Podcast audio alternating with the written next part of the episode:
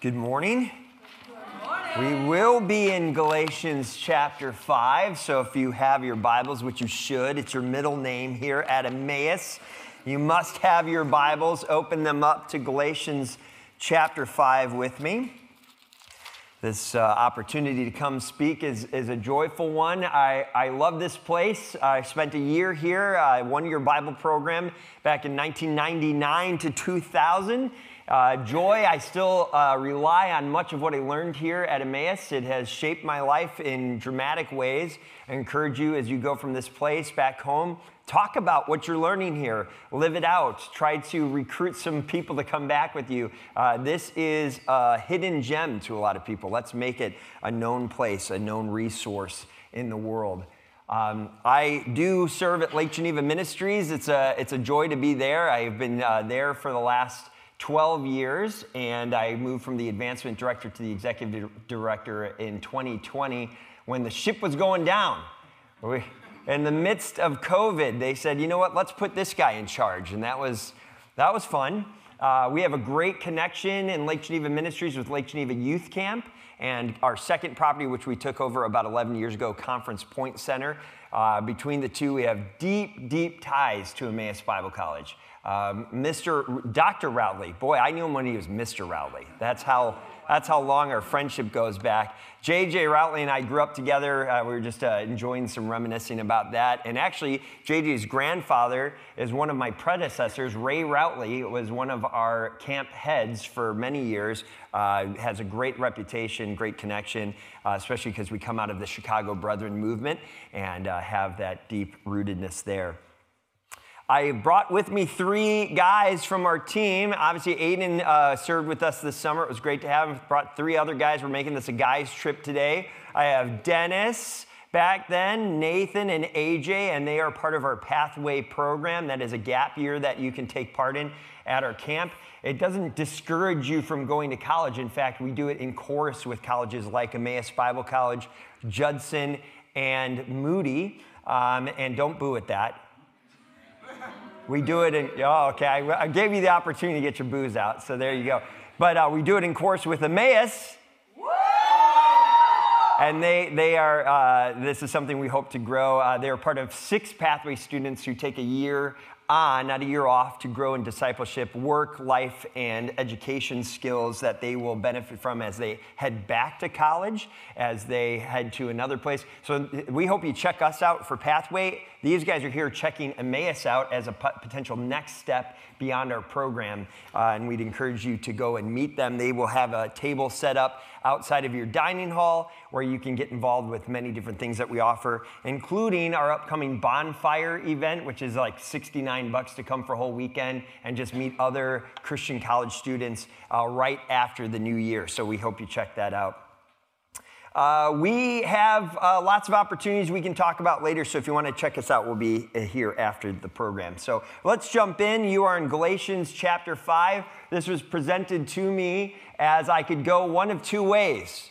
I could talk about pursuing and gratifying the flesh, or I could talk about what it means to walk in the Spirit, producing the fruit of the Spirit, and I chose the latter because that is way more exciting to challenge us and encourage us in this way. So let's read this in context together, starting in verse 16, and we'll read down through verse 26, even though we will be keying in on 22 and 23.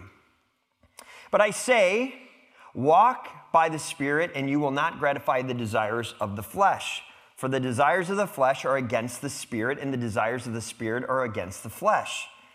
For the, these are opposed each to each other, to keep you from doing the things you want to do. But if you are led by the Spirit, you are not under the law. Now, the works of the flesh are evident sexual immorality, impurity, sensuality, idolatry, sorcery, enmity, strife jealousy, fits of anger, rivalries, dissensions, divisions, envy, drunkenness, orgies, and things like these. I warn you, as I warned you before, that those who do such things will not inherit the kingdom of God. But, thankfully, there's that. The fruit of the Spirit is love, joy, peace, patience, kindness, goodness, faithfulness, gentleness, self control. Against such things there is no law. And those who belong to Christ Jesus have crucified the flesh with its passions and desires. If we live by the Spirit, let us also keep in step with the Spirit. Let us not become conceited, provoking one another, envying one another. We are to walk in the Spirit. That is the context of this section. It starts with walking by the Spirit. It ends with being in step with the Spirit. The production of fruit comes from the Spirit. We are to continue on in that manner as opposed to the contrast of giving over to the desires of the flesh. When I was first asked to come and speak here, I took a few days to get back, and I had actually missed out on my first choice, and I responded back, and they said, Nope, that's taken. And I responded yet again, and they said, Nope, sorry, that one was taken as well. And I was left with, but here's the three remaining that were out there, and goodness was amongst them. And I'm glad for that because honestly, it's, it's one that is a little bit obscure to me. The word goodness, does it have definition in your mind? It lacked definition for me, even as someone who I believe studies the word pretty regularly. Goodness, it is sort of this broad term that's used in many different ways, both in culture and in scripture. I had a little bit of difficulty as I was coming to this word because we see that it's often interchangeable with the word that comes right before it, this facet. It's one of the many facets that we see from the fruit of the Spirit. The facet that comes before that is this thing called kindness. Now, kindness is everywhere. Even at my kids' secular elementary school, they talk about kindness all the time. They provide them with t shirts to talk about kindness. Be kind, kind, kind, kind. And then when you start looking in the language that's behind these words, you figure out that goodness and kindness are often used interchangeably through scripture, and it becomes even complicated for a goofball like me. So, to get the full scope of this, I wanted to back up. I wanted to go a little larger, a little bit more into the analogy that's being laid out here by Paul, because uh, this analogy is a continuum. It's a continuation of, uh, of information given by the Lord Jesus himself. We know that before we produce fruit, something has to implant within us. We have seeds that manifest into growth, that manifest into fruit. In Matthew 13, of course, we know our faith is a product of a sown seed in the wonderful parable there of the seed and the sower. The gospel message is spread. Our lives, like well tended soil, are able to receive that seed and then it takes root. In the case of the parable, the seed is the same at all the time. It is the word of God. It's spread, it's tossed out there, and it's the sower is really the same sower. It's one unified sower. It's, that's not the, the focus of it.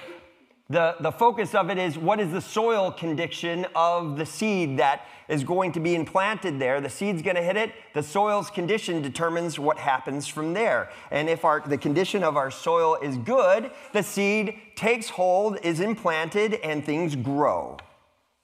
Once that seed is implanted, Paul gives us more information on what an implanted word looks like. In Colossians chapter 3, he says, Let the word of God abide in you richly. So that seed takes hold and it can go one way or the other. If we want it to abide in us richly, we can also deafen or, or stunt the growth of that word and its work in our life. And he says, So let it abide in you richly. He says, Let the word of Christ dwell in you richly, teaching and admonishing one another in all wisdom, singing psalms and hymns and spiritual songs and thankfulness in your hearts to God. When the word of God implants into our heart, it does something transformative to us. It teaches us it admonishes us, it helps us to grow. And you can have a response to that. The response is we turn and sing praises to the one now that we have greater understanding of, greater revelation of. We're thankful for the correction from the Lord, and his correction continues to work in our life. Then the Lord Jesus further illustrates this in John 15. He says, As this is growing in you, know that the seed actually works past you, creating roots beyond you. You're not the roots. You've moved from the soil. You are moving in a certain direction. You're not soil anymore. You are now the trunk and the branches, and you are rooted to something else. He says this in chapter 15 of John, a well known passage, starting in verse 4. Oh, actually, let's go to verse 3. Already you are clean because of the word that I have spoken to you. Abide in me, and I also in you. As the branch cannot bear fruit by itself unless it abides in the vine, neither can you unless you abide in me. I am the vine, you are the branches. Whoever abides in me and I in him, he it is that bears much fruit. Ah, we got there. We got to the fruit. For apart from me, you can do nothing. Okay, so the review is this the root is the word abiding in you, manifesting itself, making known to you the person of the Lord Jesus Christ. You're rooted in him, you're abiding in him. He is abiding in you. His work is correcting and teaching and admonishing. You're growing, and the outwork of that is the Spirit is able to work through you and produce fruit. And the whole point of the fruit is that it doesn't point back to the branches. It doesn't point back to the soil. It actually points back back through you into who are you rooted in. Your fruit is supposed to articulate something visually, impressively to the world about who you're rooted in. I didn't know this was your last chapel before you go to Thanksgiving, but many of you are going back to Thanksgiving with a whole group of parents and relatives and people who have no understanding of what you're learning here at Emmaus Bible College. There's an old saying, you may have heard it before, that there are five gospels there's Matthew, Mark, Luke, and John, and the Christian. And many will never read the first four. They will look to you to show that you are in step and in character with the one you are rooted in. So the fruit is coming from your life. Paul's incredible. He's incredible at creating contrast and analogy. It's, of course, divinely given. This is inspired by the Holy Spirit himself, but his ability to contrast here, again, gives us more understanding for what we're in for when it comes to this idea of goodness. Starting in this chapter, he asks a series of questions or makes a series of propositions in contrast to each other. Are you living in freedom of Christ or the yoke of slavery? Are you living to justify yourself by the law or are you holding to the grace given to you in Christ? Are you putting yourself under the legal requirements you cannot hope to fulfill, or are you fulfilling the law by love and faith? Finally, here we have arrived in verse 16, and the contrast is Are you walking by the Spirit, or are you giving way to gratifying the desires of the flesh? And so he contrasts it this way. Verse 19 Now the works of the flesh are evident. And why do we go over this so much? I don't want to dwell on these things, but I want to make sure the contrast is known because, again, the idea of fruit is it's visible to the world. And one is visible this way you're going to have the fruit of gratifying the flesh or that of the Spirit. And really, it's the fruits of gratifying the flesh, right? Because these are all singular nouns as a byproduct that could come up. You don't have to participate in all of them, but you may be indulging in some of them. Almost no one is involved in all of these, but there's many in this world who have given over to some of these. And this is what it says, just for review sexual immorality, impurity, sensuality, idolatry, sorcery, enmity, strife, jealousy, fits of anger, rivalries, dissensions, divisions, envy, drunkenness, orgies, and things like these. He doesn't even have a complete list on this. It could go on. And this is a wonderful contrast to put up and juxtapose with your life as saying, is any of this manifesting in my life? Because the fruit that I'm producing is going to tell you about the one that I am rooted in. But the fruit of the Spirit, and it's one fruit with many facets.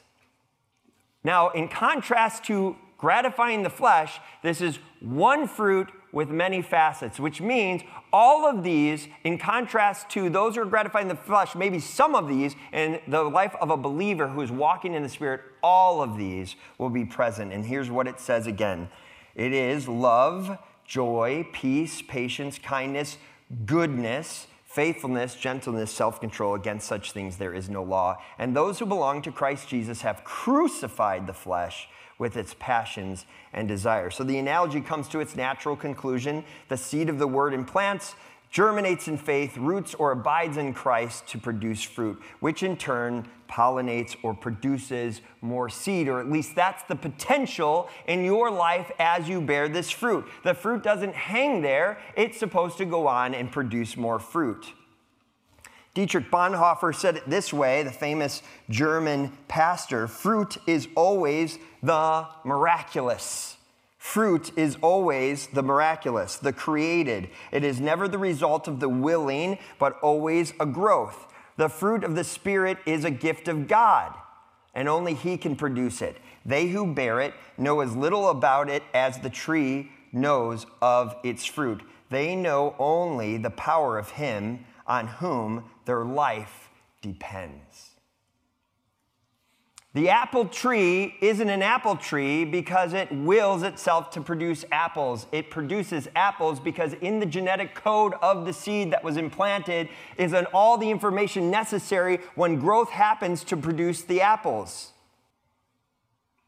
This is really helpful when we come to a fruit that seems to be a bit vague in our minds of what is this fruit? Well, you aren't producing it, it comes from beyond you. It passes through you as it comes to the end of your branch. We know this in the sense of goodness that it is hard to define here in this world. Now, I've read through many commentaries on my way to be here this morning on what is this thing called goodness. And I will tell you, it compounds your confusion when you go and you look at these different commentaries. Some will say kindness and goodness are really together here because of the interchangeability of the language and how they're used. My understanding is when someone comes to the Lord and he says, good teacher, they're using the same Greek word that we use here for kindness. That's hard. And when you have this idea of goodness, Dr. John MacArthur says we cannot even find this word in secular Greek sources. It was coined likely by believers. It's a whole new word. They made up this word because they, there was nothing in secular culture to identify it with. They had to come up with this new idea to really demonstrate, Paul had to demonstrate that this is what the gospel is in action. And what do we call it? This new thing. Agathosune. I am not a Greek expert. It's obvious by my pronunciation to those who've taken Greek. I'm not a Greek expert. But here is what it is translated in the concordance that of goodness, virtue, or beneficence. Goodness, virtue, or beneficence. But it's a word wholly created when, when thinking about this on how to articulate the character of a believer, emanating and emulating that which was in our seed, which has come up through fruit. In other words, it is a term that has no meaning apart from theism, more than theism, that apart from our God. It has found its birth in connection with the Lord Jesus Christ himself, and that should make the word stand out all the more. As the word became flesh and dwelt among us, the Lord Jesus brings a whole new vocabulary with him. Isn't that wonderful? Words that were not there before now become standard in our practice. It is a form of righteousness. It is always accompanied with this idea of righteousness, but it's a little different from just righteousness itself. You might think of righteousness expressed in the to dos and the don'ts, the moral standards in which we abide within. We want to stay within the moral standards given by God Himself. It feels more like a checklist, it may have a harsh edge to it. When you go home for Thanksgiving and your non believing family comes, they say, Oh, here's Mr. Self Righteous or Mrs. Self Righteous Bible college student. But the goodness here is a slightly different form of righteousness. It's righteousness expressed in action towards others. Righteousness expressed in action towards others. We're abiding by a moral standard, yes, but that can come off harsh. The really the hands and the feet of righteousness is this idea of goodness. Some have called it the soft side of righteousness, showing them mercy and charity because it is good to do so. Now, where do we have glimpses of this? Can I illustrate this in Scripture? If I said it really wasn't known in full to the Lord Jesus Christ, is there other definitions that we can look to? Perhaps, I think there is. I think if you look at Proverbs 3, where it calls you out, and this is the ESV version do not withhold good from those to whom it is due, when it is in your power to do it. You know what's good. You have a moral standard. You have the ability to put that to work to love and care for others. Do it. That's goodness. That's good. Do not say to your neighbor, Go and come again. Tomorrow I will give it when you have it with you. If you already have it with you, put it to work. The message paraphrases it this way it says, Never walk away from someone who deserves help. Listen to this your hand is God's hand for that person. Your hand is God's hand for that person. That is an act of goodness, reflecting the goodness of God. You may also see goodness in the story of King David and Mephibosheth. One of my favorite ones, even though it's hard to pronounce his name. I love that character. Don't you love that picture? Do you know that story? We're talking about the family of the mortal enemy of David who hunted him down for years, that of the line of Saul, and the last of his family is this lame man, Mephibosheth, who is invited, who deserved what? Death. Everybody would have understood this. And he takes the most humble of people and he lifts it up and he carries this lame person into the king's table. That is goodness. You can also see a glimpse of this goodness, of course, in Luke 10. We know of the Samaritan, the Samaritan that meets the man who is beaten and robbed and stripped and left for dead. And he, none of his brethren, none of his Jewish brethren come to his aid. It is a Samaritan that comes to his aid. And what does he do? He shows compassion, it says, caring for the stranger, this enemy, and he bandaged his wounds, pouring oil and wine on them, and providing him shelter and money and support and care. That's why we don't call him the Samaritan. What do we call him? The Good Samaritan, because a characteristic of his life was that of goodness. But of course, the greatest goodness of all time, the reason you are here is because your life personally has been transformed by an unparalleled goodness. That is the goodness that's found in the Lord Jesus Christ, the King of Kings, turned into a substitutionary atonement for you. Who, being in the very form of God, did what? He emptied himself and took on an image just like you. It is for freedom that Christ came, but he took on the form of a bondservant, that of man, to take the place of a bondservant to secure your freedom, as Paul starts out this entire passage today. And he took the place of every one who would believe. By faith, you have been saved in the goodness of God. And that's good news, isn't it? That's good news. Do you, do you get bored of that? Do you ever get bored of that? I hope you don't get bored of that. That you have been saved. Does it become mundane? The message of the cross, that such goodness should be shown to you? And here's where the roots and the seed and all of that comes together and becomes so vital for your understanding. They have to be one and the same. And if you're varying from that, this is not going to work.